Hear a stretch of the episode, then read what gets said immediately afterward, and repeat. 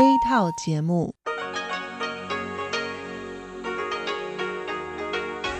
ที่นี่สถานีวิทยุเรดิโอไต้หวันอินเตอร์เนชั่นแนลกลับมาฟังขณะ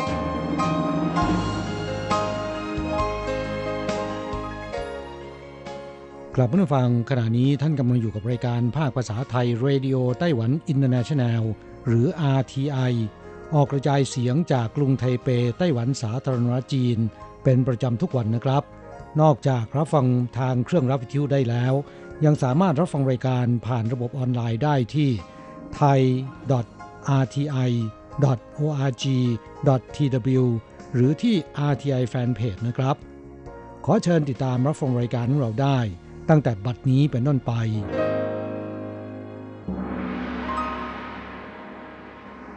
สวัสดีครับผู้ฟังที่รักและคิดถึงทุกท่านกระผมอโศกศรีจันทร์พร้อมกับคุณอัญชันกลับมาพบกับผู้ฟังอีกเช่นเคยนะครับในช่วงของสโมสรผู้ฟ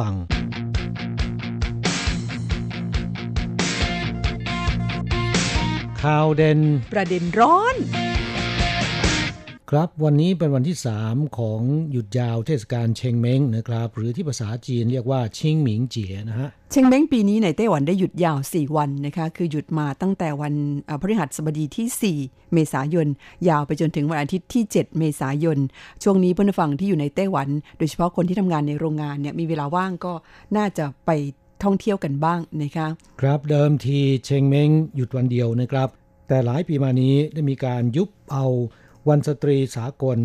รวมกับวันเด็กหยุดวันเดียวกันนะครับแล้วก็มารวมกับวันเชงเม้งวันเด็กวันที่4เมษายนวันเชงเม้งเป็นวันที่5เลยหยุดยาวเป็น2วันนะครับและปีนี้ตรงกับวันพฤหัสและวันศุกร์เพราะฉะนั้นเชื่อมต่อกับวันเสาร์วันอาทิตย์แล้วเนี่ยก็หยุดยาว4วันด้วยกันนะค่ะก็เลยกลายเป็นว่าปีนี้นี่รู้สึกช่วงเทศกาลต่างๆนี้ได้หยุดยาว4วันกันหลายรอบนะคะครับนอกจากเทศกาลเชงเม้งแล้วในช่วงเดือนเมษายนเนี่ยมีประเพณีทางศาสนาที่สำคัญอยู่ประเพณีหนึ่งซึ่งเขาจะจัดขึ้นในช่วงเดือนเมษายนของทุกปีครับนั่นก็คือประเพณีแห่เจ้าแม่มาจูนะครับค่ะเจ้าแม่มาจูหรือที่เมืองไทยเรียกกันว่าเจ้าแม่ทับทิมนั้นในไต้หวันได้ชื่อว่าเป็นองค์เทพที่มีผู้คนเคารพศรัทธาค่อนข้างมากทีเดียวนะคะแล้วก็ในการแห่เจ้าแม่มาจูที่จะเริ่มขึ้นแห่งแรกนั้น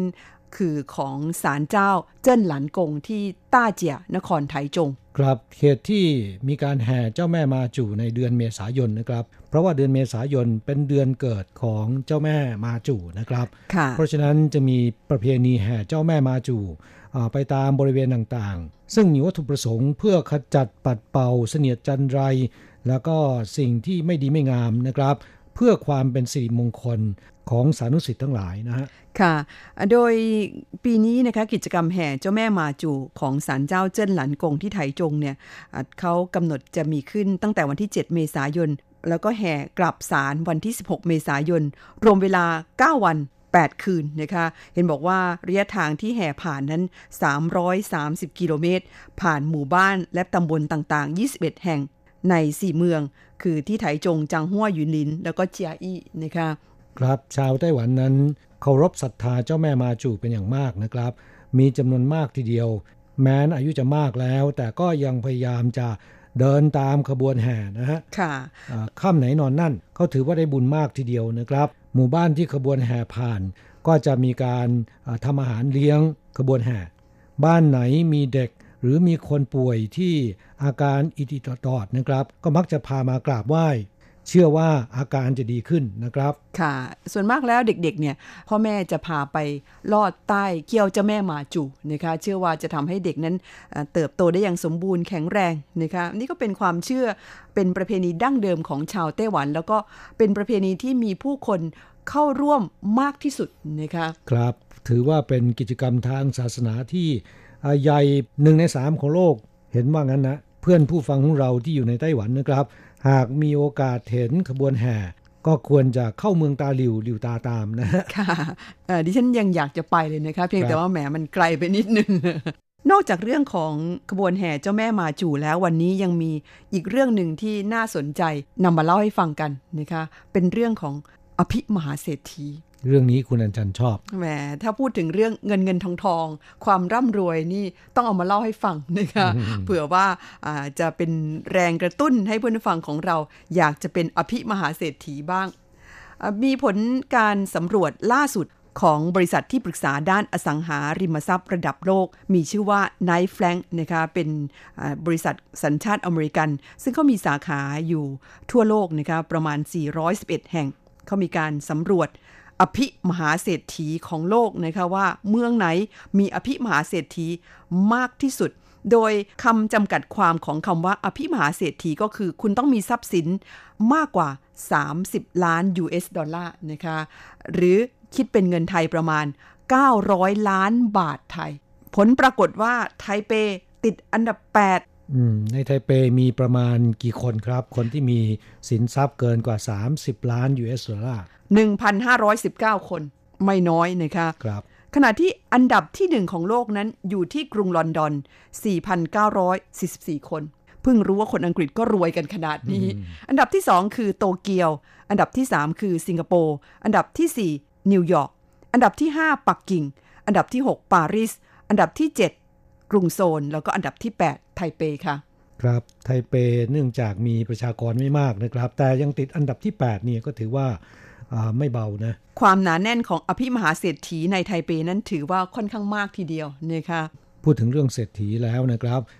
สำหรับคนไต้หวันเนี่ยเรามักจะดูไม่ค่อยออกนะครับว่าใครเป็นเศรษฐีใครเป็นคนสามัญชนทั่วไปเพราะว่าดูจากลักษณะภายนอกของคนไต้หวันแล้วดูไม่ออกเลยนะก็เหมือนสัปดาห์ที่แล้วที่คุณเอามาเล่าให้ฟังว่าอาม่านั่งรถเบนซ์สีแดงแต่ว่าไปเก็บขยะรีไซเคิลใช่ไหมคะถูกต้องครับคือรายงานชิ้นนี้ของบริษัทที่ปรึกษาด้านอสังหาริมทรัพย์ในสหรัฐเนี่ยนะคะเขาก็บอกว่าอภิมหาเศรษฐีในไทเปนั้น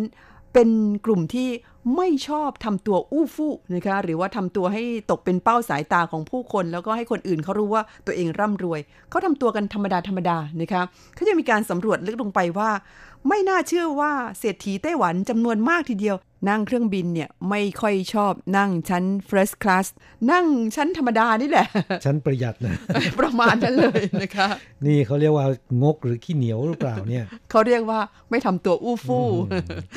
นะคะและยังพบว่าอภิมหาเศรษฐีในไต้หวันนั้นกว่าครึ่งนึงเนี่ยร่ำรวยขึ้นมาด้วยสองมือของตัวเองนะคะครับไม่ได้มาจากมรดกตกทอดนะฮะมีประมาณเกือบ 40% ที่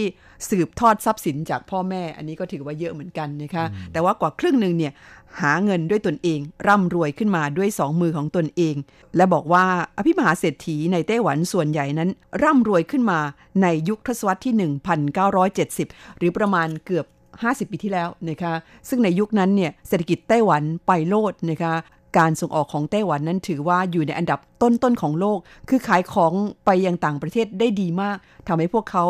สามารถที่จะสั่งสมความร่ำรวยได้มากและกลายเป็นอภิมหาเศรษฐีอีกยุคหนึ่งที่สร้างเศรษฐีให้กับไต้หวันมากก็คือยุคทศวรรษ 1980 ยุคนั้นเนี่ยเมืองจีนเพิ่งจะเปิดประเทศนะคะให้นักลงทุนจากต่างชาติเข้าไปลงทุนในเมืองจีนปรากฏว่าคนไต้หวันนี่ไปเป็นอันดับแรกครับไปกันหลายแสนคนแล้วก็ไปสร้างความร่ำรวยให้กับตัวเองแล้วส่งเงินกลับมาที่ไต้หวันนะคะกลายเป็นเศรษฐีในยุคที่2ยุคสุดท้ายซึ่งเป็นเศรษฐีรุ่นใหม่ล่าสุดเนี่ยเป็นเศรษฐีที่เขาเรียกว่าฉลาดความรู้ดีแล้วก็รู้จักใช้นวัตกรรมด้านเทคโนโลยีแล้วก็อินเทอร์เน็ตมาสร้างความร่ำรวยให้กับตนเองครับผมคิดว่าคนไต้หวันที่ร่ำรวยนะครับส่วนหนึ่งเนี่ยน่าจะมาจากบ้านที่ดินที่ได้รับสืบทอดมาจากพ่อแม่หรือมีการลงทุนซื้อที่ดินซื้อบ้านไว้ตั้งแต่หลายปีก่อนตอนที่ราคาที่ดินราคาบ้านยังไม่ค่อยแพงนะฮะค่ะแต่ในปัจจุบันเนี่ยราคาบ้านราคาที่ดินในไต้หวันแพงมากเลยทีเดียวนะค่ะเขาบอกว่าเศรษฐีไต้หวันส่วนใหญ่เนี่ยมีบ้านเฉลี่ยกันคนละ 5.4 หลังนะคะบ้านในไทเปด้วยซ้ำซึ่งแต่ละหลังเนี่ยราคาก็เป็นร้อยล้านคุณอัญชันมีกี่หลังฮะแหมไม่กล้าพูด ไม่ชอบอูฟู นี่ก็เฉียดเศรษฐีนีแล้วนะครับนอกจากเรื่องของเศรษฐีแล้วเนี่ยก็ยังมีอีกเรื่องนึงที่อยากจะนำมาเล่าให้ฟังกันนะครับมีสัตว์ชนิดหนึ่งกำลังใกล้จะสูญพันธุ์ตอนนี้ภาคเอกชนและภาครัฐนะครับก็รณรงค์ให้มีการคุ้มครองเพื่อที่จะรักษาพันธุ์สัตว์ป่านี้ไว้นะครับ แมวดาวก็คือสัตว์ที่ว่าถึงนี้นะครับกำลังจะสูญพันธุ์ในปัจจุบันทั่วไต้หวันเหลือไม่ถึง500ตัวนะครับพูดถึงแมวดาวเนี่ยเพื่อนฟังอาจจะไม่ทราบนะครับว่ามันเป็นแมวประเภทไหนนะฮะมันก็เป็นแมวป่าชนิดหนึ่งมีลักษณะและก็ขนาดคล้ายๆกับแมวบ้านนะครับแต่มีขายาวกว่าแล้วก็มีลายจุดทั่วทั้งลำตัวคล้ายกับเสือดาวเนื่องจากใกล้จะสูญพันธุ์นะครับถูกจัดให้เป็นสัตว์ป่าสงวนแต่แม้นจะให้การคุ้มครองอย่างไรก็ตามนะครับแมวดาวกำลังประสบภาวะวิกฤตสูญพันธุ์ตามหลังเสือลายเมฆที่เป็นสัตว์ป่าสงวนแล้วก็สูญพันธุ์ไปซะแล้วนะครับรายงานการศึกษาวิจัยของผู้เชี่ยวชาญฉบับล่าสุดเนี่ยพบว่าเนื่องจากแมวดาวนะครับมีลายจุดสวยงามแล้วก็เนื้อนุ่มในสมัยก่อนเนี่ยมักจะถูกชาวบ้านล่าจับเพื่อเอาหนังแล้วก็เอาเนื้อมาปรุงอาหารนะครับทำให้จำนวนประชากรแมวดาวในไต้หวันลดลงอย่างรวดเร็วต่อมาเมื่อปีคริสต์ศักราช 1987 นะครับรัฐบาลประกาศให้เป็นสัตว์สงวนห้ามล่าห้ามจับนะครับแล้วก็ในปีคริสต์ศักราช 2008 ยังได้ประกาศให้เป็นสัตว์ป่าใกล้สูญพันธุ์หวังให้การอนุรักษ์คุ้มครองแต่ดูเหมือนว่าไม่ค่อยได้ผลนะจำนวนประชากรแมวดาวลดลงเหลือระหว่าง486ถึง669ตัวหรือหากจะพูดกันตรงๆปัจจุบันแมวดาวทั่วไต้หวันเหลือไม่ถึง500ตัวแล้วนะอ๋อก็ค่อนข้างจะเรียกว่าเกือบจะสูญพันธุ์แล้วเหมือนกันนะคะคุณทราบไหมสาเหตุที่รัฐบาลให้การคุ้มครองเป็นอย่างมากแต่แมวดาวยังลดลงอย่างต่อเนื่องเนี่ยมาจากอะไรสาเหตุสำคัญประการหนึ่งมาจากมีการตัดทางด่วนผ่านป่าแล้วก็แหล่งที่อยู่ของแมวดาวหลายสายนะครับแล้วก็แมวดาวเป็นสัตว์ที่ออกหากินในช่วงกลางดึกก็ทำให้แมวดาวเนี่ยถูกรถยนต์ชนตายขณะที่วิ่งข้ามถนนหรือทางด่วนเพื่อไปหากินทั้งนี้ช่วง8ปีที่ผ่านมานะครับสถิติบอกว่ามีแมวดาวถูกรถยนต์ชนตายไปแล้ว75ตัวและเฉลี่ยในช่วง6ปีที่ผ่านมาแต่ละปีมีแมวดาวถูกรถยนต์ชนตายประมาณ10ตัวในจำนวนนี้ถูกชนในเมืองเหมียวลี่มากที่สุดนะครับถึง 60% นะค่ะแสดงว่าแมวดาวเนี่ยมีมากที่เหมียวลี่สาเหตุสำคัญอีกประการหนึ่งนะครับได้แก่โดนกับดักหรือยาเบื่อตายนะครับขณะที่ไปขโมยไก่ของชาวบ้านจากการสำรวจพบว่าในเมืองเหมียวลี่มีฟาร์มไก่กว่า500แห่งในจำนวนนี้นะครับมีชาวบ้านที่เลี้ยงไก่กว่า30รายยอมรับว่าเคยจับแมวดาวที่มาขโมยไก่กินหากคำนวณตามตัวเลขนี้นะครับคาดว่าแต่ละปีเนี่ยอาจจะมีแมวดาวตายจากการขโมยไก่กินประมาณ 20-50 ตัวหรือประมาณ2เท่าของถูกรถชนตายนะค่ะนอกจากนี้ลูกแมวดาวขณะที่ยังเป็นตัวอ่อนไม่สามารถปีนขึ้นต้นไม้ได้นะครับจึงมีความเสี่ยงสูงที่ถูกล่าซึ่งมักจะถูกหมาบ้านหมาป่ากัดตายนะครับคาดว่าตายในลักษณะนี้ปีละกว่า50ตัวและเพื่อที่จะป้องกันถูกรถชนนะครับปัจจุบันทางด่วนหลายสายในไต้หวันที่ตัดผ่านป่าละเมาะโดยเฉพาะในเมืองเหมียวลี่นะครับซึ่งก็เป็นแหล่งของแมวดาวจะมีป้ายเตือนผู้ขับรถให้ระวังสัตว์โดยจำกัดความเร็วไม่เกิน40กิโลเมตรต่อชั่วโมงในบางช่วงที่เป็นแหล่งที่อยู่ของแมวดาวถ้าใครขับเกินนะครับก็จะมีกล้องจับแล้วก็ต้องเสียค่าปรับนะฮะค่ะจากจุดนี้เพื่อนฟังคงจะเห็นได้ว่าในไต้หวันนั้นเขาให้ความสำคัญกับการอนุรักษ์สัตว์หายากนะคะอย่างเช่นเมื่อช่วงเดือนมีนาคมที่ผ่านมานี้ก็มีข่าวว่ามีการปิดทางด่วนกันในช่วงที่พบว่ามีการอพยพของผีเสื้อจรากานะคะซึ่งเป็นผีเสื้อหายากชนิดหนึ่งแต่ว่าในไต้หวันนั้นพบค่อนข้างเยอะมันจะมีการอพยพขึ้นสู่ภาคเหนือเพื่อผสมพันธุ์ในช่วงก่อนและหลังเทศกาลเชงเม้งของทุกปีปรากฏว่าช่วงที่มันอพยพกันเยอะๆเขาบอกว่านาทีนึงเนี่ยมีประมาณพันกว่าตัวมากันเป็นฝูงเลยทีเดียวนะคะแล้วมันจะบินผ่านแถวทางด่วนเนี่ยเขากลัวว่ารถจะชนผีเสื้อนะคะสั่งปิดทางด่วน นะคะซึ่งก็สะท้อนให้เห็นว่าไต้หวันนั้นให้ความสำคัญกับเรื่องของการอนุรักษ์สภาพแวดล้อมอนุรักษ์สัตว์มากทีเดียวนะคะครับไม่ทราบว่าเพื่อนฟังมีความคิดเห็นอย่างไรเกี่ยวกับเรื่องที่เรานำมาเล่าในวันนี้นะครับแสดงความคิดเห็นของท่านเข้าสู่รายการได้ด้วยการอีเมลเขียนเป็นจดหมายแบบดั้งเดิมหรือคอมเมนต์ในแฟนเพจได้นะครับ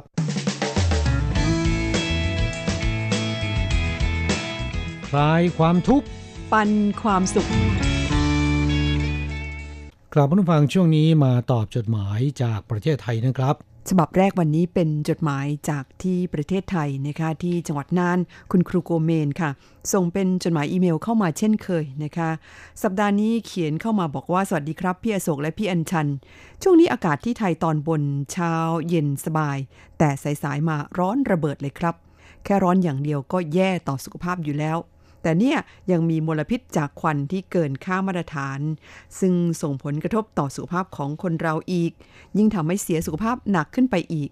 ตอนนี้ก็ได้รับผลกระทบมาเป็นเดือนแล้วครับเห็นได้ชัดว่ารัฐบาลไม่สามารถแก้ไขอะไรได้เลยผ่านมาหลายรุ่นหลายสมัยก็แก้ไม่ได้ส่วนใหญ่ก็แก้ที่ปลายเหตุแต่ไม่ได้มีมาตรการอะไรที่เด็ดขาดทุกวันนี้ผมเลยไม่อยากดูข่าวเท่าไหร่เพราะข่าวของประเทศไทยเราไม่จรรโลงจิตใจเลยข่าวส่วนใหญ่ที่ได้ดูได้ชมก็จะเป็นข่าวฆ่ากันตายทุกวันดูแล้วเศร้าครับ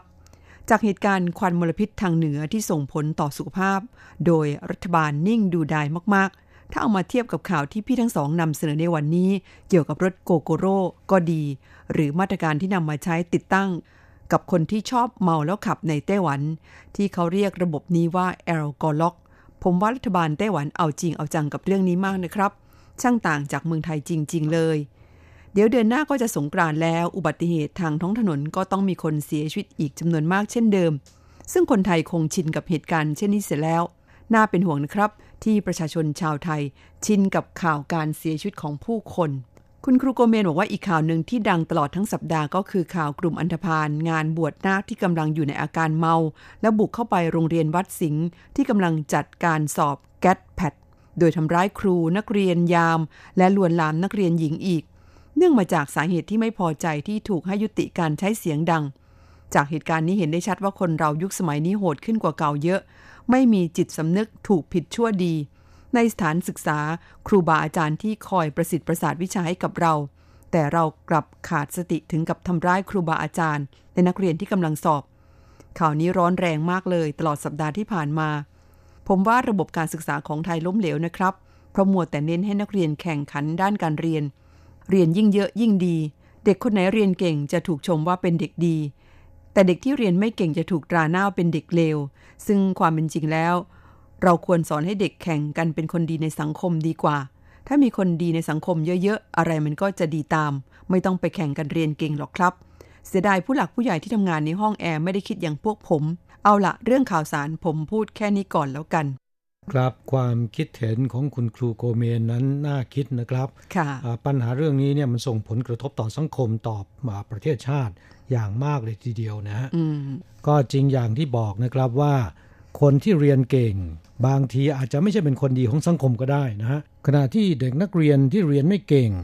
เขาก็อาจจะประสบความสำเร็จในด้านอื่นๆเป็นคนดีของสังคมได้เช่นกันนะครับค่ะเพราะฉะนั้นก็อย่างที่คุณครูโกเมนเสนอมาดิฉันเห็นด้วยว่าเราควรจะสอนเด็กโดยเน้นให้เป็นคนดีของสังคมมากกว่าจะเป็นคนเก่งแต่ถ้ายิ่งเก่งยิ่งดีด้วยแล้วก็จะถือว่าสุดยอดนะคะแต่ว่าในยุคปัจจุบันนี้ไม่เฉพาะในเมืองไทยเท่านั้นไต้หวันก็เริ่มมีแบบนี้เหมือนกันก็คือเน้นในเรื่องของการดันให้เด็กเรียนเก่งนะคะโดยไม่ได้สอนในเรื่องของศีลธรรมหรือจรรยาบรรณเท่าไหร่นักครับจำได้ว่าสมัยก่อนเนี่ยนะครับเด็กที่เรียนเก่งก็สนับสนุนให้เรียนไปนะสำหรับเด็กที่เรียนไม่เก่งไม่ชอบการเรียนก็อาจจะให้ไปเรียนทางด้านช่างไปเรียนทางด้านวิชาชีพซึ่งก็ประสบความสำเร็จได้มากเช่นกันนะครับไม่จำเป็นต้องเรียนจบมหาวิทยาลัยกันทุกคนนะคะขอให้เรียนในสายอาชีพที่พวกเขาสามารถจะนำไปประกอบอาชีพได้นะคะนั่นน่าจะเป็นประโยชน์มากกว่าโดยเฉพาะที่บ้านเรานั้นดิฉันว่ายังสามารถที่จะส่งเสริมทางด้านอาชีวะหรือด้านสายอาชีพได้มากกว่าปัจจุบันนะคะครับเพราะว่าความต้องการของตลาดเนี่ยมันสูงมากนะครับขณะที่เด็กนักเรียนนักศึกษาที่จบจากมหาวิทยาลัยอาจไม่มีคุณสมบัติหรือว่าทักษะทางด้านการทำงานเหมือนกับ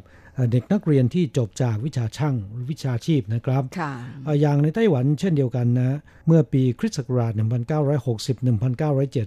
ช่วงนั้นเศรษฐกิจในไต้หวันบูมมากนะครับเจริญอย่างรวดเร็วนะฮะปัจจัยสำคัญประการหนึ่งก็คือการศึกษาที่มีการแบ่งตามความถนัดของเด็กนักเรียนนะเด็กนักเรียนที่เรียนเก่งก็สนับสนุนให้ไปเรียนมหาวิทยาลัยสำหรับเด็กนักเรียนที่อาจจะไม่เก่งในด้านการเรียนแต่ว่าสนใจในเรื่องอื่นนะครับก็สนับสนุนให้ไปเรียนช่างไปเรียนวิชาชีพ ปรากฏว่าบุคลากรไม่ว่าจะเป็นช่างหรือทางด้านนักวิชาการในไต้หวันเนี่ยเพียบพร้อมนะครับต่อมารัฐบาลเปลี่ยนแนวนะฮะได้มีการคิดไอเดียว่ายกระดับวิทยาลัยเทคนิคต่างๆให้เป็นมหาวิทยาลัยให้ทุกคนมีสิทธิ์เรียนมหาวิทยาลัยจากในอดีตเนี่ยมีมหาวิทยาลัยอยู่ทั้งหมด64แห่ง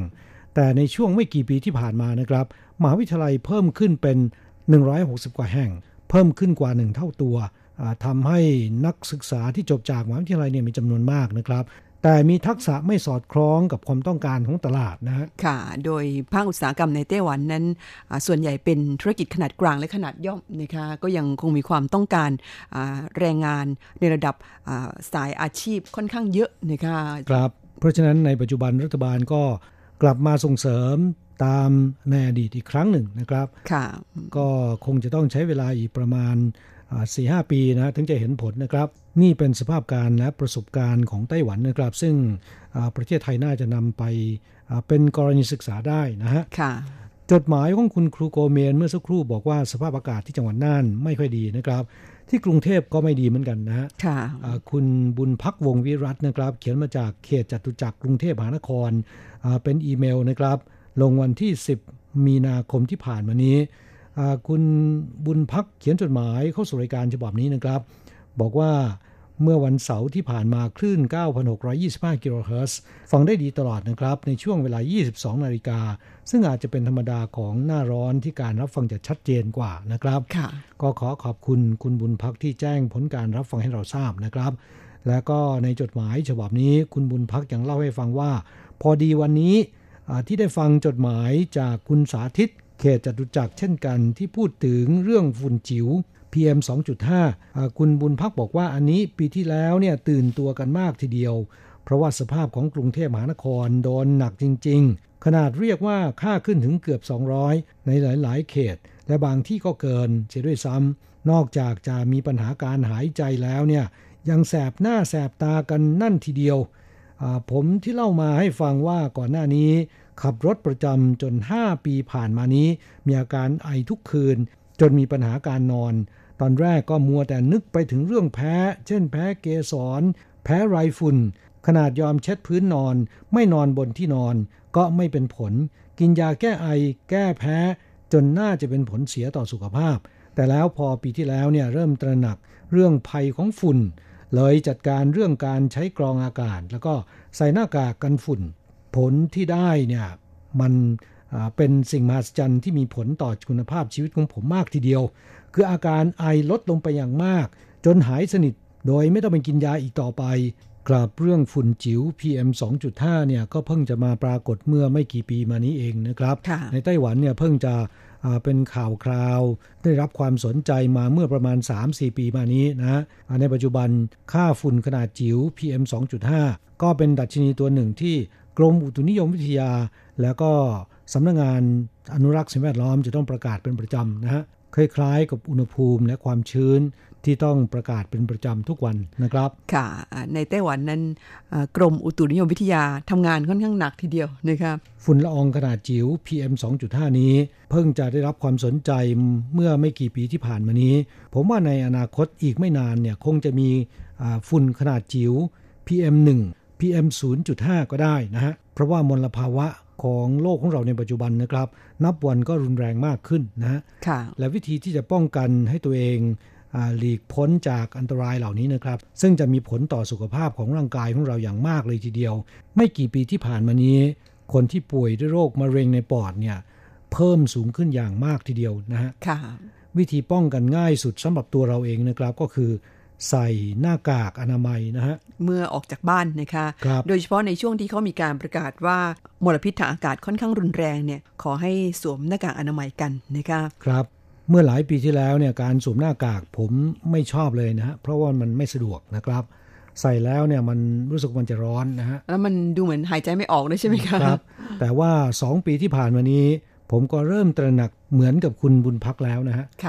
ออกไปไหนต้องใส่หน้ากากจนทุกวันนี้ออกนอกบ้านถ้าไม่ใส่หน้ากากก็รู้สึกว่ามันไม่เคยคุ้นซะแล้วซื้อไว้เป็นโหลเลยใช่ไหมคะหน้ากากอนามัยซื้อไว้เป็นลังนะฮะส่วนเคล็ดลับในการแก้ปัญหาเกี่ยวกับเรื่องฝุ่นละอองขนาดจิ๋วของคุณบุญพักนะครับคุณบุญพักบอกว่า ผมจัดการอากาศอย่างไรก็ไปดูกันได้ที่ Facebook ของผมเองครับอาจจะมีประโยชน์กับผู้ที่มีอาการเดียวกับผมคือเรียกว่าหาไม่ยากเพราะหา Facebook ผมได้จาก RTI Fan Club ในขณะที่มีอาการไอมากมายน้ำแข็งหรือของเย็นจะรับประทานไม่ได้เลยตอนนี้ก็รับประทานน้ำแข็งได้ตามปกติแล้วนะครับแหมค่ะก็ยินดีด้วยนะคะครับตัวการสำคัญที่ทำให้คุณบุญพักมีอาการไอแล้วก็ไม่สบายมาตลอด 4-5 ปีที่ผ่านมาก็คือฝุ่นละอองขนาดจิ๋วนะครับที่สูดเข้าไปในปอดนะฮะค่ะ 4-5 ปีที่แล้วนี่คนไทยยังไม่ค่อยรู้จักฝุ่นละออง PM 2.5 กันเท่าไหร่นักนะคะนอกจากคนที่สนใจทางด้านนี้จริงๆมาเมื่อช่วงปลายปีที่แล้วจนถึงต้นปีนี้แหละค่ะที่พูดกันค่อนข้างมากขึ้นนะคะก็ดีค่ะอย่างน้อยที่สุดเนี่ยก็เริ่มกระตือร้นในเรื่องนี้กันแล้วนะคะมาตอบจดหมายอีกฉบับหนึ่งกันของคุณสาธิตทิศยากรนะคะเป็นมิตรเก่าในรายการจากที่กรุงเทพอีเมลมาเช่นกันค่ะเป็นของวันที่ 23 มกราคมบอกว่า Made in ไต้หวันดูสารคดีเป็นรายการทีวีเกี่ยวกับสินค้าในไต้หวันตั้งแต่ซีอิ๊วขนมกินเล่นไม้เบสบอลเครื่องดนตรีเสื้อนาโนดูแล้วเพลินๆดีครับบอกว่าคนขยันย่อมหาลูกค้าได้ตลอดเวลาคุณสาธิตบอกว่าอากาศร้อนตามปกติแต่ฝุ่นละอองเบาบางลงมากแล้วไม่เป็นอันตรายต่อสุขภาพก็ขอให้เพื่อนๆ RTI ปลอดภัยจากเรื่องนี้กันทุกคนครับค่ะอันนี้เป็นจดหมายในช่วงก่อนหน้านู้นนะคะครับจดหมายของผู้ฟังจากที่กรุงเทพมหานครอีกฉบับหนึ่งนะครับคุณณภาอัตมกูลศรีจากที่พหลโยธินนะครับลาดพร้าวกรุงเทพมหานครคุณณภาเขียนจดหมายเข้าสู่รายการเป็นอีเมลเช่นกันนะครับเล่าให้ฟังว่าได้รับนิตยสารไต้หวันพาโนรามาฉบับที่ 20แล้วนะครับเป็นเรื่องเกี่ยวกับสถาปัตยกรรมและศิลปะบอกว่าได้รับแล้วอ่านเพลินดีครับและได้รับความรู้มากมายโดยเฉพาะอย่างยิ่งได้อ่านเรื่องของบริษัทเต๋อฟงลัมเบอร์ชอบมากเลยทีเดียวมีไอเดียมีความคิดสร้างสรรค์ดีมากครับนิตยสารไต้หวันพาโนรามาฉบับนี้นะครับเดิมทีเนี่ยมีแต่ฉบับภาษาจีนภาษาอังกฤษภาษาญี่ปุ่นนะครับและมีการจัดทำมา40กว่าปีแล้วนะครับเป็นนิตยสารชื่อดังนะฮะเจ้าของก็คือกระทรวงการต่างประเทศไต้หวันสาธารณรัฐจีนแต่ไม่เน้นในเรื่องการเมืองนะครับอาจจะเน้นในเรื่องของศิลปะวัฒนธรรมและเรื่องราวต่างๆในไต้หวันในเชิงลึกนะครับและมาเมื่อประมาณ3ปีที่แล้วเริ่มมีฉบับภาษาไทยภาษาอินโดนีเซียและเวียดนามเพิ่มขึ้นนะครับโดยฉบับภาษาไทยนั้นทีมงานภาคภาษาไทย RTI เป็นผู้ที่ช่วยแปลเพราะฉะนั้นเราได้รับนิตยสารไต้หวันพาโนรามาเพื่อจะนำมาแจกให้เพื่อนฟังเพราะฉะนั้นท่านใดที่ต้องการก็สามารถแจ้งความประสงค์เข้าสู่รายการได้ส่งฟรีให้ถึงบ้านนะฮะค่ะนิตยสารฉบับนี้นั้นเป็นราย2เดือนนะคะ2เดือนออกครั้งหนึ่งช่วงที่ออกมาใหม่ๆเนี่ยเราก็จะมีการประกาศผ่านทาง Facebook RTI นะคะท่านที่สนใจก็ต้องรีบขอเข้ามานะคะเนื่องจากว่ามีจำนวนไม่มากนักนะคะคุณผู้ฟังครับเวลาในรายการของเราวันนี้หมดลงซะแล้วค่ะเอาไว้สัปดาห์หน้าเราค่อยกลับมาตอบจดหมายของเพื่อนผู้ฟังกันต่อนะคะครับสำหรับวันนี้ขอความสุขและสวัสดีจงเป็นของเพื่อนผู้ฟังที่รักทุกๆท่านด้วยความปรารถนาดีจากกระผมอโศกศรีจันทร์ดิฉันอัญชันทรงพุทธสวัสดีค่ะสวัสดีครับอดเข้าไว้ทนเข้าไว้ลูกผู้ชายใช้วัดตีใครเก่งแม่ส่งมาเป็นนักเรียนไม่ใช่เป็นนักเลงเธอรักตัวเองก็ท่องให้ขึ้นใจแม่บ่นไม่ฟังแม่สั่งไม่สนเกิดเป็นคนยอมให้เขายามได้โดนใครเขาทำกลับมานอนช้ำในแต่คนที่นอนช้ำใจคือแม่เราก็แม่ไม่เคยสั่งสอนให้เป็นคนใจร้ายไม่ได้สอนให้ยกพวกปล่อยเขาจะเจ็บที่เรากี่แผลแม่เป็นคนรู้หรือเปล่าแม่ร้องไห้ใครทำวันหนึ่งก็ซึ้ง ก็รู้ลูกผู้ชายถ้าแท้ไม่เดินทางต่ำจะเปลี่ยนเป็นคนที่ดีสิ่งไม่ดีไม่ทำ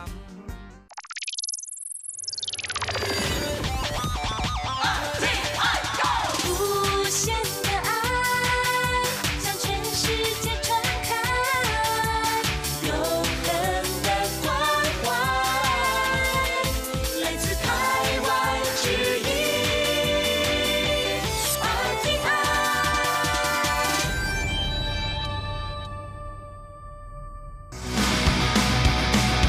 อย่างนี้เป็นยังไงนะ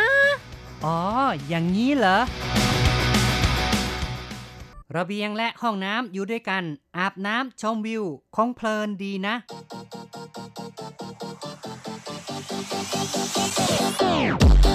อย่างนี้คุณจะว่ายังไงคุณผู้ฟังที่รักครับพบกันอีกแล้วในอย่างนี้คุณจะว่ายังไงนะครับผมแสงชัยกิตติภูมิวงศ์ค่ะดิฉันรัชรัตน์ยนต์สุวรรณค่ะครับในครั้งนี้เราจะพูดถึงเรื่องของห้องน้ำกลางแจ้งโอ้ห้องน้ำกลางแจ้งเย็นดีมั้งวิวสวยยิ่งในชนบทนี่ก็ถือว่าบรรยากาศดีด้วยนะคะขณะที่อาบน้ำไปก็มีเสียงนกเสียงการ้องไปด้วยค่ะก็เป็นเรื่องของการไปพักผ่อนหย่อนใจเดี๋ยวนี้บางที่เนี่ยตามรีสอร์ทหรือว่าตามบ้านพักตากอากาศต่างๆนี่ก็มักจะทำห้องน้ำแบบที่ว่าสามารถชมวิวได้นะครับแต่ว่าในเรื่องราวข่าวสังคมที่เราจะพูดถึงในวันนี้กลับกลายเป็นห้องน้ำกลางแจ้งที่อยู่ในคอนโดกลางเมืองนะครับแบบนี้นี่ไหวหรือเปล่าเนี่ยนะครับไม่รู้เหมือนกันนะคะคิดได้ไงว่าทำอย่างนี้นะคะไม่กลัวคนที่มาแมวมองบ้างหรือใช่ถ้ามองแมวมองนี่มาแอบดูนะก็อาจจะกลายเป็นเรื่องที่น่าจะอับอายขายหน้าซะมากกว่าที่ว่าเราจะได้ชมวิวสวยๆนะครับลักษณะอย่างนี้สงสัยว่าจงใจซะมากกว่านะคะสร้างห้องน้ำไว้ที่ระเบียงค่ะเป็นการอ่อย อยากดังเนาะเรียกร้องจุดสนใจ นะครับก็ก่อนที่เราจะฟังข่าวสังคมนี้เราก็มาพูดคุยนิดนึงนะครับเกี่ยวกับเรื่องของสภาพห้องน้ำในไต้หวันนะครับซึ่ง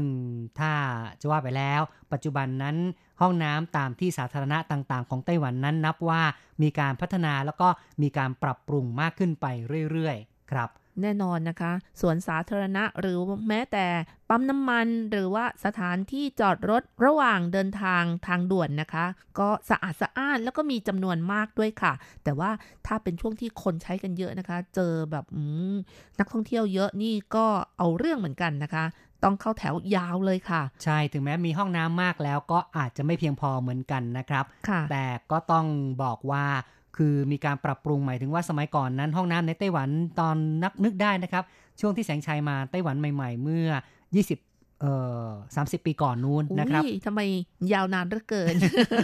นะครับก็อยู่นานแล้วนะครับ ก็คือตอนแรกๆยุคนั้นเนี่ยห้องน้ำก็ยังค่อนข้างจะสกปรกหน่อยแล้วก็มีกลิ่นฉุนมากเลยแต่เดี๋ยวนี้ก็มีการพัฒนาปรับปรุงไปมากเลยแล้วก็มีความไฮเทคมีความทันสมัยบางที่เนี่ยก็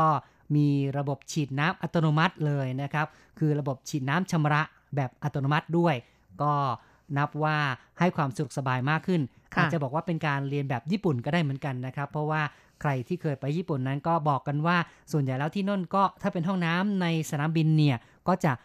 ไฮเทคมากๆเหมือนกันนะครับค่ะก็เพราะว่ามีการพัฒนาหรือว่ามีการดูแลในเรื่องของความสะอาดกันมาเรื่อยมาทำให้ปัจจุบันนี้ห้องน้ำในไต้หวันไม่ว่าจะเป็นที่สาธารณะหรือว่าบนเขาก็ตามนะคะเดี๋ยวนี้ถ้าไปปีนเขามีห้องน้ำอยู่บนเขานี่ก็ถือว่าสะอาดเหมือนกันค่ะแล้วก็ที่สำคัญนะคะยังมีกระดาษทิชชู่บริการให้อีกด้วยดีจังเลยนะครับแม้แต่บนเขานี่ก็ยังมีสิ่งที่อำนวยความสะดวกให้อย่างครบครันเลยนะครับค่ะแล้วที่ระหว่างการปั่นจักรยานข้างแม่น้ำก็เหมือนกันนะคะก็มีห้องน้ำเคลื่อนที่ให้สำหรับบริการคนที่ขี่จักรยานหรือว่าออกกำลังกายข้างแม่น้ำก็มีเป็นจุดๆนะคะถือว่าสะดวกสบายค่ะนับว่าในไต้หวันนั้นทุกคนทุกแห่งนั้นก็จะมีห้องน้ำสาธารณะเอาไว้บริการอย่างทั่วถึงนะครับและอีกประการหนึ่งที่อดจะพูดถึงไม่ได้ก็คือห้องน้ำที่ สถานีรถไฟฟ้าในไต้หวันเนี่ยก็ได้รับการชมเชยเลยนะครับว่าสะอาดมากๆเลยนะครับค่ะเพราะว่ามีคนทำความสะอาดอยู่ตลอดเวลาเลยค่ะแล้วก็มีจำนวนห้องน้ำก็พอสมควรนะคะไม่ถึงขนาดที่ว่าต้องเข้าแถวยาวด้วยค่ะครับและที่สำคัญในไต้หวันนั้นก็ไม่ได้มีระบบที่ว่าเข้าห้องน้ำต้องจ่ายตังค์กันนะครับโอ้โหแหมนี่ว่าใครว่าไทยแลนด์หรือคะไทยแลนด์นี่ก็แหมก็ค่อนข้างจะอัตคัดเหมือนกันนะในเรื่องของการหาห้องน้ำโดยเฉพาะเวลาเดินทางใช่ไหมคะจะขึ้นรถอะไรไปที่ไหนนี่หาห้องน้ำยากจังเลยแล้วที่สำคัญยังต้องเสียตังค์อีกด้วยใช่ก็คือต้องใช้ระบบว่าคนที่จ่ายนั้นก็คนจะใช้เนี่ยก็ต้องจ่ายนะครับใช้ระบบที่ว่าใครใช้ใครจ่ายอันนี้ดูเหมือนกับว่ายุติธรรมอยู่เหมือนกันนะครับแต่รจรัสว่าที่มันไม่ยุติธรรมก็คือระหว่างผู้ชายกับผู้หญิงไปใช้ที่ต้องเสียตังค์นะคะราคาไม่เท่ากันค่ะบางที่ก็ไม่เท่ากันนะครับผู้หญิงก็จะ5บาทผู้ชายประมาณ2บาทอะไรอย่างนี้นะคะคงเป็นเพราะว่าผู้หญิงต้องใช้กระดาษทิชชู่หรืออะไรประมาณอย่างนั้นหรือเปล่านะก็ไม่รู้เหมือนกันอาจจะใช้น้ำมากกว่ามั้งค่ะ นะครับคงต้องบอกว่าเป็นจุดที่ค่อนข้างจะแตกต่างจากในไต้หวันอย่างมากก็คือว่าในเมืองไทยนั้นห้องน้ำในที่สาธารณะในหลายที่นั้นก็ต้องจ่ายสตางค์กันนะครับสำหรับในไต้หวันนะคะแม้แต่ร้านสะดวกซื้อถ้ามีเครื่องหมายก็คือผู้ชายผู้หญิงนะคะก็สามารถเข้าไปใช้ห้องน้ำฟรีหมายถึงว่าที่หน้าร้านนะครับหน้าร้านเนี่ยถ้าเกิดว่ามีสัญลักษณ์เป็นผู้ชายผู้หญิงอยู่นะครับก็คือว่าที่ร้านสะดวกซื้อแห่งนี้มีการบริการห้องน้ำให้ใช้ได้ด้วยแล้วก็ไม่ต้องเสียตังค์ด้วยค่ะครับคุณผู้ฟังครับนี่ก็เป็นการเล่าถึงสภาพห้องน้ำในไต้หวันที่มีอยู่ในปัจจุบันนี้นะครับต่อไปเราก็มาฟังข่าวสังคมกันนะครับเกี่ยวกับห้องน้ำกลางแจ้งนะครับ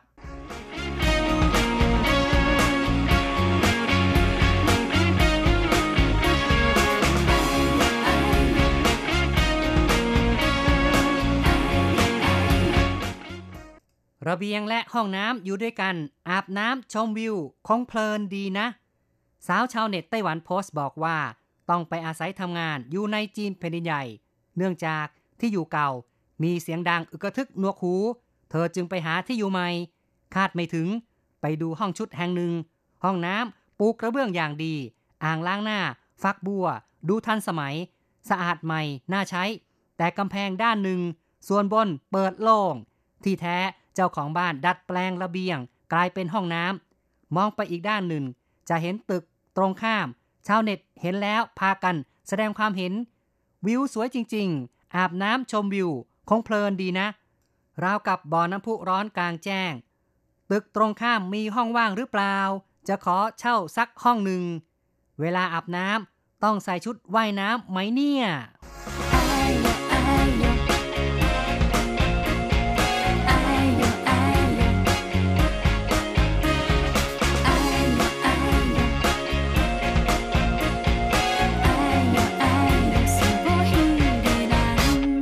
ข่าวสังคมที่จบไปเนี่ยนะครับห้องน้ำที่อยู่กับระเบียงเนี่ยเป็นสิ่งที่เกิดขึ้นในจีนแผ่นดินใหญ่แต่ว่ามีชาวไต้หวันเนี่ยที่ไปทำงานที่นั่นแล้วไปเจอมาก็เลยนำมาโพสต์เล่าสู่กันฟังนะครับปกติแล้วในไต้หวันนั้นบางทีก็มีห้องน้ำกลางแจ้งตามรีสอร์ทตามอะไรเนี่ยนะครับก็เลยมีคนแซวว่าโอ้โหเหมือนกับว่านึกถึงอยากจะดูวิวเลยเนาะก็เลยต้องไปสร้างที่ระเบียงเหมือนกับว่าเรียนแบบในรีสอร์ทนั่นเองล่ะนะครับแต่ว่ารีสอร์ทของไต้หวันนี่เวลาไปอาบน้ำหรือว่าไปใช้สปาทั้งหลายต้องใส่ชุดว่ายน้ำนะคะก็เพราะว่าอยู่ที่กลางแจ้งแต่ว่าถ้าถอดแบบชนิดที่ล่อนจ้อนนะคะก็ต้องมีการแยกระหว่างผู้ชายกับผู้หญิงค่ะครับนี่ก็หมายถึงว่าเวลาไปแช่น้ำแร่หรือว่าน้ำพุร้อนนะครับที่เรียกว่าออนเซ็นกันน่ะนะครับก็คงต้องมีการแยกส่วนกันล่ะคือถ้ากลางแจ้งโล่งๆจริงๆเลยนั้นจะต้องมีชุดว่ายน้ำกันนะครับไม่งั้นแหมคงจะประเจิดประเจ้อมากเลยนะครับค่ะโดยเฉพาะอย่างยิ่งไต้หวันก็มีวัฒนธรรมการออนเซ็นคล้ายๆกับญี่ปุ่นนะคะเพราะว่าได้รับอิทธิพลมาจากญี่ปุ่นแล้วก็สถานที่แช่น้ำแร่ก็มีมากมายเช่นกันค่ะเอาละครับต่อไปมาฟังความเห็นจากเพื่อนๆว่ามองเรื่องนี้กันอย่างไรบ้างนะครับเริ่มจากการพูดคุยทางโทรศัพท์นะครับจากคุณเมสันเอี่ยมศรีนะครับ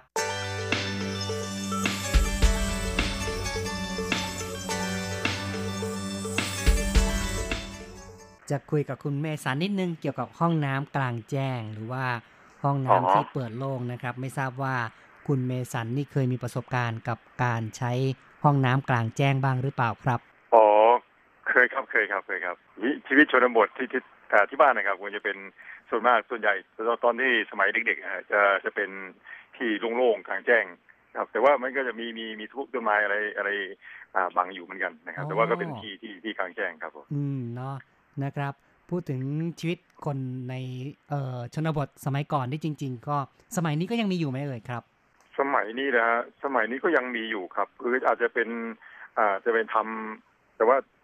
ตอนนี้บ้านผมก็จะทำอยู่ข้างในแต่ว่าปกติส่วนแล้วมีแถวๆในหมู่บ้านเดียวกันหรือว่ามีบางบ้านก็จะมีอยู่นอกบ้านก็มีเป็นกลางแจ้งแต่ว่าเป็นห้องน้ำนะเป็นห้องน้ำครับก็จริงนะบางที่นี่อาจจะว่าใต้ถุนบ้านหรือว่าชานเรือนอย่างเงี้ยก็อาบน้ำได้เลยใช่ไหมเอ่ยเนาะใช่ครับใช่ครับนะครับลักษณะแบบนั้นนะครับก็คิดว่ามีข้อดีข้อเสียอย่างไรบ้างครับข้อดีข้อเสียเลยฮะถ้าเป็นคือถ้านอกตัวบ้านไปมันก็จะลำบากนิดนึงคือเราต้องเดินไปแล้วมีเวลาฝนตกเวลาอะไรอย่างเงี้ยมันก็จะไม่สะดวกในการที่จะเดินเข้าห้องน้ำนะฮะครับแต่ว่าข้างในเนี่ยข้างในประตูบ้านเนี่ยมันก็จะสะดวกมากกว่าอย่างที่เรารู้กันอยู่นะครับมันก็จะไม่สะดวกในหลายประการนะครับผมก็คือสมัยก่อนนี่เวลาอาบน้ำเราก็ไม่ได้ถอดหมดนะคือว่าอาจจะมีการใส่ผ้านุ่งแล้วก็เป็นผ้าขาวม้าก็ไม่ถึงกับว่าประเจอมากใช่ไหมเอ่ยใช่ครับใช่ครับนะครับคือปัจจุบันนี้บ้านผมก็ยังคือจริงๆมันจะมีห้องน้ำอยู่แต่ว่าผมจะไม่ค่อยจะไปอาบในห้องน้ำแต่ว่าผมก็จะออกคือจะมีทำอยู่ที่หนึ่งนะที่หนึ่งก็จะมีโอ่งตั้งไว้แล้วก็จะมีทำเป็นที่แต่ว่าไม่มีอะไรกั้นนะแต่ว่าเวลาที่ก็จะมีพวกรั้วนะครับที่เป็นมีต้นไม้บ้างหรือมีมันก็บังบ้านไม้ข้างๆอยู่เขาก็พอได้แต่ว่าเวลาผมอาบน้ำตอนค่ำตอนมืดจะไม่ค่อยมีใครเห็นเท่าไรอะไรอย่างเงี้ยก็ยังมีอยู่ในบ้านผมก็ยังมีอยู่ครับนะครับก็คือว่าเป็นการทำแบบง่ายๆเนาะเราก็ถือว่าไม่มีใครอยากจะมาถ้ำมองมาดูอะไรนักหนานะครับไม่ใช่แต่ก็ต้องไม่ไปเจอนะคือไม่เราไม่ตอนถ้าเป็นกลางวันถ้าอาบกลางวันเราก็จะไปอาบในห้องน้ำในตัวบ้านแต่ว่าถ้าเป็นกลางค่ำกลางคืนก็คือเนี่ยเราก็จะวงกระจาบข้างนอกมันก็รู้สึกมันจะเป็นธรรมชาติดีอาจจะเย็นๆดีอะไรประมาณนี้ครับนะครับใช่นะครับแต่ในกรณีที่เกิดว่าบางคนนี่ก็เดี๋ยวนี้อยู่ในคอนโดนะครับเป็นตึกอพาร์ตเมนต์สูงๆอย่างนี้นะครับแล้วก็เอาระเบียงเนี่ยมาทำเป็นห้องน้ำเลยเป็นที่อาบน้ำเลยคุณเมษาคิดว่ากรณีอย่างนี้นี่เหมาะไม่เอ่ยนะครับไม่น่าจะเหมาะครับไม่น่าจะเหมาะครับผมเพราะว่าคือคอนโดนะมันก็จะอาจจะมีคือมันเป็นชุมชนใหญ่แล้วมันเป็นในตัวเมืองใช่ไหมฮะมันก็จะมีตึกที่ขึ้นอยู่ข้างๆอะไรเงี้ยแต่เวลาอาบน้ำคือถ้าจะไม่มีผนังไม่มีอะไรกั้นเลยไม่มีหรือไม่มีกระจกแบบกระจกทึบอะไรเงี้ยมันก็ดูไม่ค่อยจะดีเท่าไหร่ครับครับก็คงจะเป็นเป้าสายตามากเลยใช่ครับไม่ว่าผู้หญิงผู้ชายนะฮะยิ่งไม่ผู้หญิงยิ่งผู้หญิงเลยไม่สมควรที่จะไปที่ระเบียงอาบน้ำไม่เหมาะแน่ครับผมนะครับถ้าเกิดว่าคุณเมษานี่ไปเจอห้องเช่าหรือว่าไปเจอห้องพักที่มีห้องน้ำที่อาบน้ำหรือว่าที่ขับถ่ายอยู่ที่ระเบียงเนี่ยคุณเมษาคิดว่าจะกล้าใช้ไหมหรือว่าต้องหาทางแก้ปัญหาไงครับโอ้โหคือต้องแก้ปัญหาคือเราผมเองก็เป็นคนที่ละเอียดอ่อนในเรื่องห้องน้ำมากในเรื่องการขับถ่ายในเรื่องห้องน้ำเนี่ยผมเป็นคนละเอียดอ่อนอย่างเช่นฉี่เนี่ยจะไปฉี่แบบที่มีคนผ่านเดินผ่านหรือว่ามีคนเห็นเนี่ยผมจะไม่ออกเลยจะไม่ชอบถ้าอย่างนั้นถ้าไปเจอห้องเช่าหรือว่าไปเจอที่สถานที่อยู่ที่เราที่มันเป็นระเบียงหรือว่าที่ประเจิดเนี่ยก็จะหาต้องหาไม่อาจจะไม่อัดนะไม่อัดหรือว่าอะไรก็ตามที่มาปิดมากั้นให้มันดูเป็นสัดส่วนนะครับดูเป็นที่ลับนิดนึงอะไรแบบนี้ครับต้องหาที่กำบังละนะยังไงเราก็ไม่ยอมที่จะประเจอแน่นอนเลยไม่แน่นอนนะครับเรื่องอาบน้ำนี่ก็เยอะสุดทนแล้วครับผมครับครับแม่บางคนบอกว่าได้ชมวิวอ่ะไม่ต้องคิดมากนะครับถ้าชมวิวก็ให้มันถ้าสมมติว่าคุณอยากถ้าจะชมวิวก็สักประมาณแค่คอถ้ายืนอาบน้ำนี่ประมาณสักแค่คอก็ยังพอรับได้อยู่นะแต่ว่าถ้าทั้งตัวนี่มันก็คงจะไม่เหมาะแน่ครับผมใช่นะครับคงต้องคิดกันให้ดีแหละนะครับต้องระมัดระวังเรื่องความเหมาะสมกันละนะครับใช่ครับ ก็ขอบคุณนะครับที่แสดงความเห็นนะครับครับผมครับครับครับสวัสดีนะครับครับสวัสดีครับสวัสดีครับ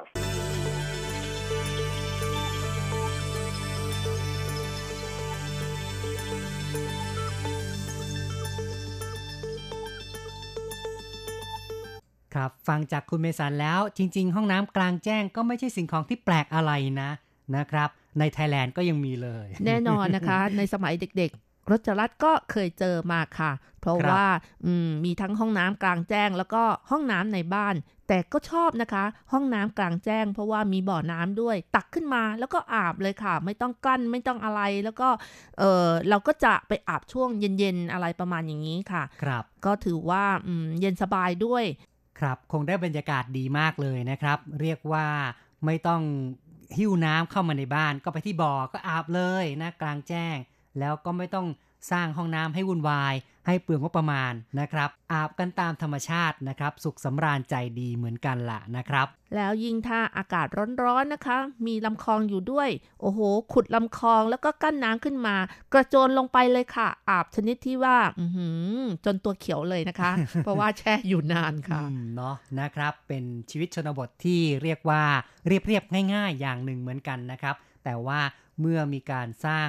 ห้องน้ำอยู่ที่ระเบียงนั้นก็กลายเป็นเรื่องแปลกขึ้นมานะครับสำหรับคนในเมืองสมัยนี้เอาละครับเราก็มาฟังกันต่อว่าเพื่อนๆมองเรื่องนี้กันอย่างไรนะครับค่ะเราก็มาต่อกันที่ Facebook นะคะก็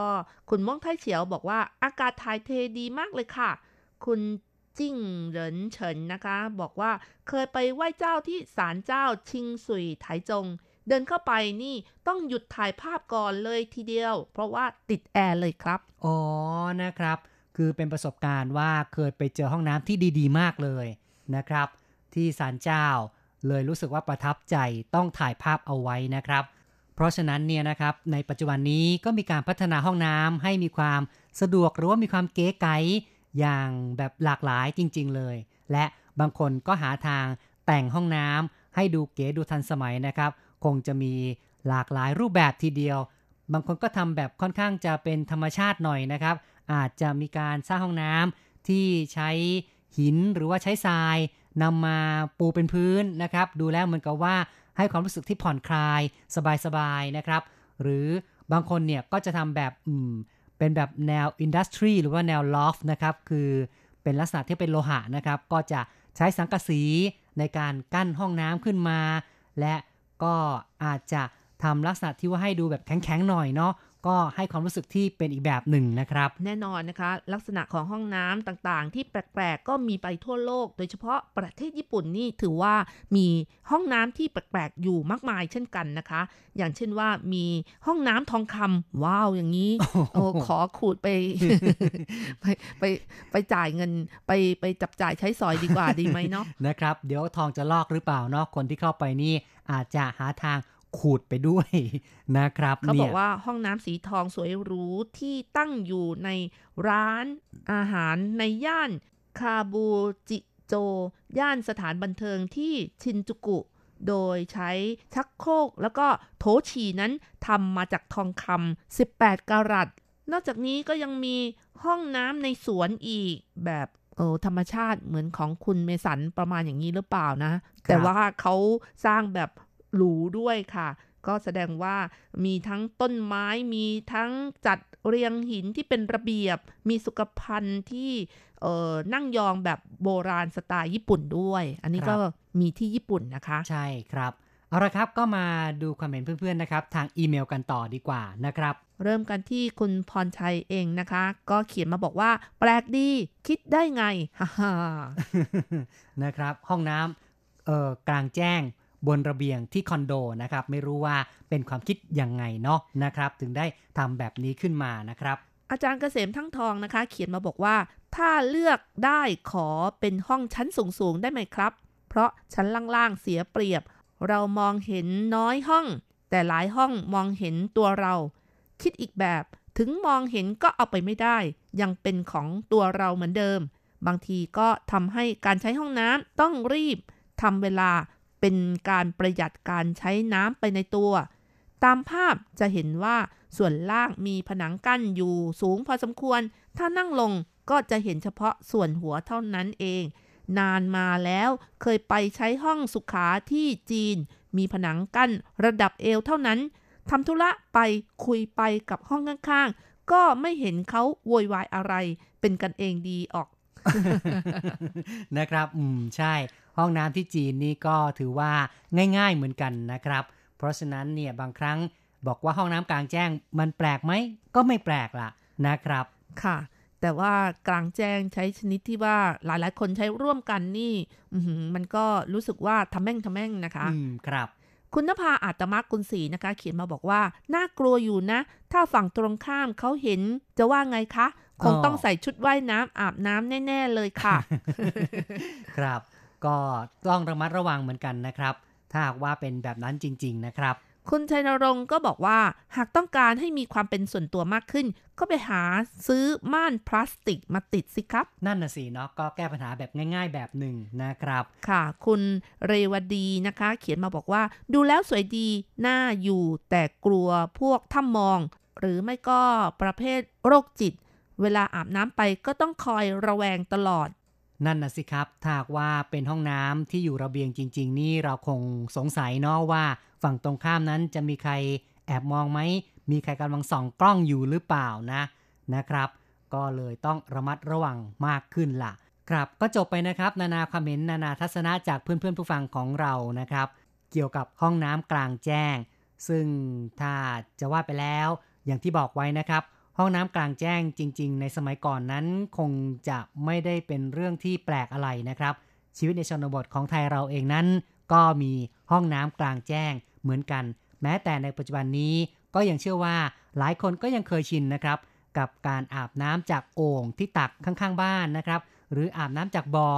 นะครับก็ไม่ได้มีการกั้นอะไรนะครับแต่ว่าคนที่ไปอาบน้ำแบบนี้ส่วนใหญ่ก็จะไม่ได้ล่อนจ้อนกันคงจะใส่ผ้าขาวม้านุ่งผ้าขาวม้านะครับหรือว่านุ่งผ้าถุงกระโจมอกกันนะครับคงเป็นลักษณะแบบนั้นมากกว่านะครับและถ้าจะว่าไปแล้วเนี่ยในโลกนี้ก็ยังคงมีห้องน้ำที่แปลกๆในหลายๆที่เหมือนกันนะครับจากที่เรารวบรวมข้อมูลมานะครับอย่างในบางประเทศนะครับที่คิวบาเนี่ยเขาบอกว่าเวลาไปเข้าห้องน้ำที่นั่นเนี่ยคุณต้องพกกระดาษทิชชู่ไปเองนะครับเพราะว่าเขาจะไม่มีให้เลยนะครับหรือว่าในอดีตนี่ห้องน้ำสาธารณะในประเทศฝรั่งเศสก็เป็นแบบเปิดโล่งแจ้งที่ใครๆก็สามารถมองผ่านไปได้ด้วยนะคะครับก็เป็นสิ่งที่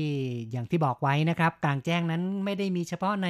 ไทยในจีนในประเทศอื่นๆนี่ก็เชื่อว่าคงจะมีเหมือนกันนะครับแล้วก็บางประเทศนะคะการใช้ห้องน้ำเนี่ยห้ามทิ้งกระดาษทิชชู่ลงในโถชักโครกเด็ดขาดเลยเพราะว่าทำให้เกิดปัญหาตามมาก็คือท่อตันอย่างนั้นแหละค่ะครับในไต้หวันก็มีช่วงหนึ่งเนาะนะครับทางรัฐมนตรีทบวงสิ่งแวดล้อมเนี่ยก็เคยบอกว่าให้ทิ้งกระดาษทิชชู่ลงในโถส้วมได้เลยนะครับเพราะว่าไม่ต้องการให้เกิดการแพร่ระบาดของเชื้อโรคประมาณอย่างนี้นะคะแต่อย่างไรก็ตามบางอาคารนะคะไม่มีการสร้างท่อระบายที่มีขนาดใหญ่ก็มีปัญหาในเรื่องของ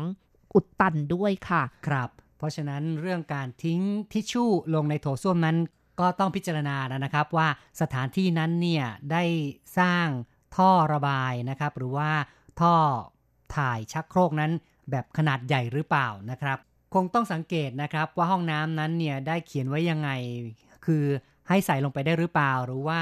ห้ามใส่ลงไปนะครับคงต้องอ่านให้รอบคอบดูให้รอบคอบก่อนนะครับคุณผู้ฟังครับเราก็มาคุยกันต่อนะครับในประเด็นเรื่องห้องน้ำแปลกๆในต่างประเทศนะครับที่สวีเดนเนี่ยเขาก็บอกกันว่า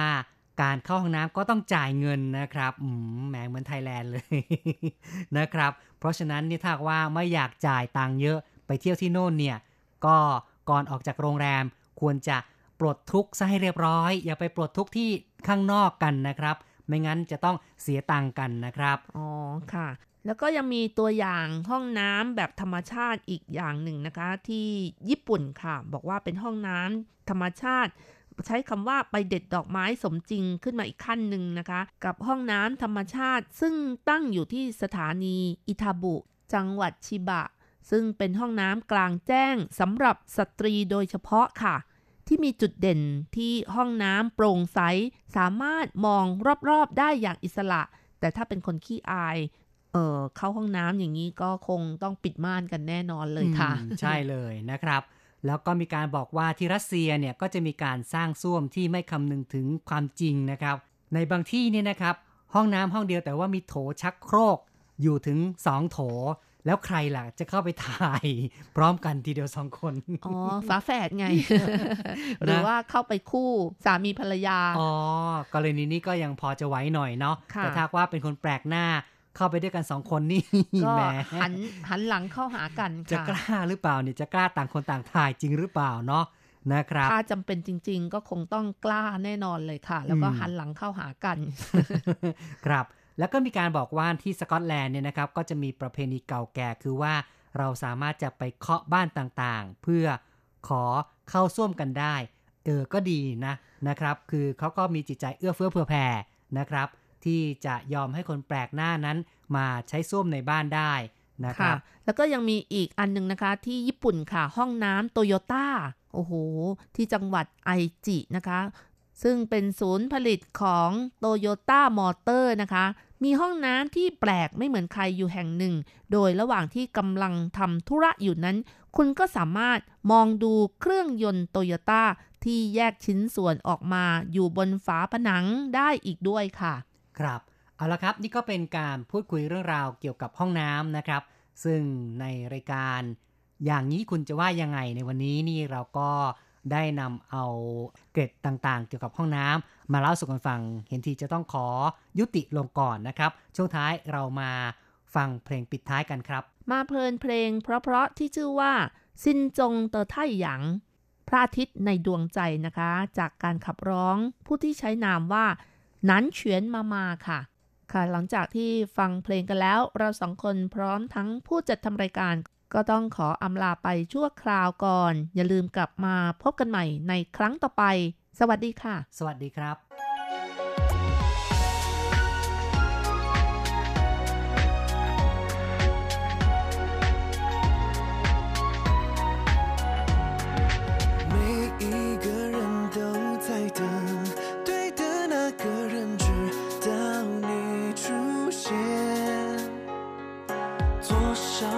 时光机器再回头去看看我就在这里樱花盛开的季节不应该再有谁紧闭着双眼牵着手我们一起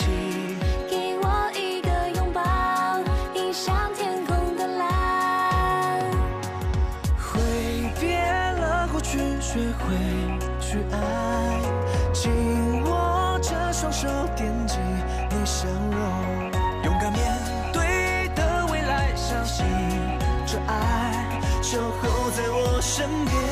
幸福也点亮起来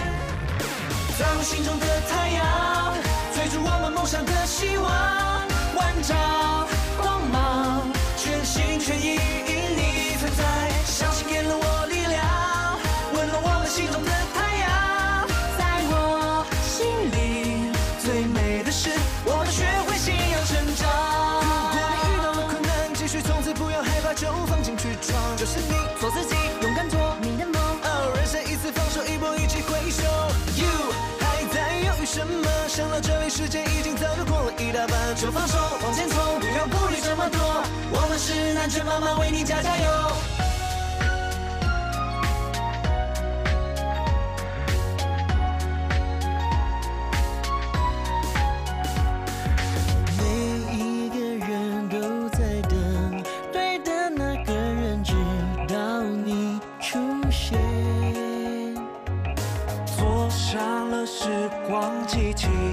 再回头去看看我就在这里樱花盛开的季节不应该再有谁紧闭着双眼牵着手我们一起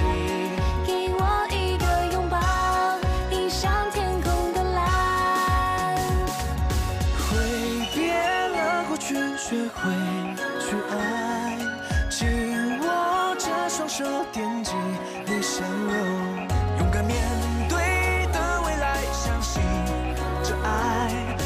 候在我身边，幸福也点亮了起来，在我心中的。